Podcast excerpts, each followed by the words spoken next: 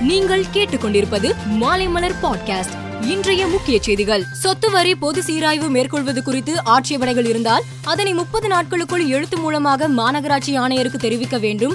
பொதுமக்கள் ஆன்லைன் வழியாகவும் நேரடியாகவும் கருத்துக்களை தெரிவிக்கலாம் என்று சென்னை மாநகராட்சி தெரிவித்துள்ளது. திமுக பொதுச் செயலாளரும் அமைச்சருமான துரைமுருகன் திடீரென உடல்நலக்குறைவு காரணமாக சென்னை அப்போலோ ஆஸ்பத்திரியில் நேற்று அனுமதிக்கப்பட்டார்.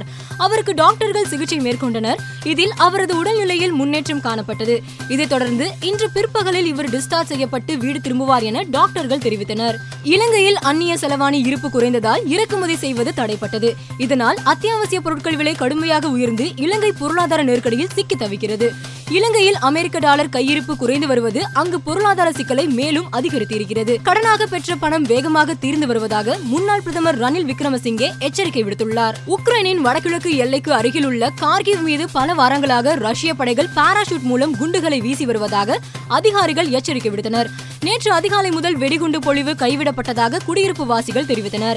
இதையடுத்து உக்ரைனிய பாதுகாப்பு படையினர் கார்கிவ் நகரை சுற்றி வளைத்து தெருக்களில் சிதறி கிடக்கும் வெடிகுண்டுகளை அதிகாரிகள் அகற்றி வருகின்றனர்.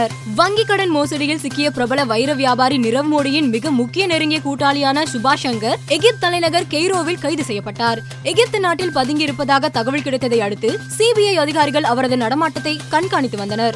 இந்நிலையில் மும்பை அழைத்து வரப்பட்டுள்ள சுபாஷ் சங்கர் சிபிஐ கோர்ட்டில் ஆஜர்படுத்தப்படுகிறார். அதன் பிறகு அவரை சிபிஐ அதிகாரிகள் காவலில் எடுத்து விசாரணை நடத்துவார்கள் என தெரிவிக்கப்பட்டுள்ளது. ஜார்க்கண்ட் மாநிலம் தியாகூர் மாவட்டத்தில் உள்ள பாபா வைத்தியநாத் கோவிலுக்கு ரோப் கார் மூலம் தரிசனம் செய்ய சென்ற சுற்றுலா பயணிகளில் விபத்தில் சிக்கி இருவர் உயிரிழந்தனர்.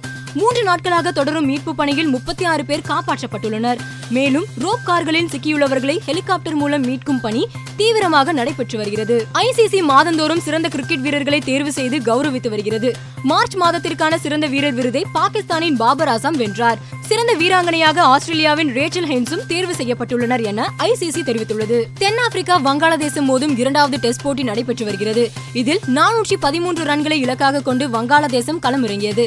மூன்றாம் நாள் முடிவில் வங்காளதேசம் மூன்று விக்கெட் இழப்பிற்கு இருபத்தி ஏழு ரன்கள் எடுத்தது. நான்காம் நாளான நேற்று கேசவ் மகாராஜ் அசத்தலாக பந்து வீசினார். இதனால் வங்காளதேசம் இரண்டாவது இன்னிங்ஸில் எண்பது ரன்னுக்கு சுருண்டது. மேலும் செய்திகளுக்கு மாலைமலர் டாட் காமை பாருங்கள்.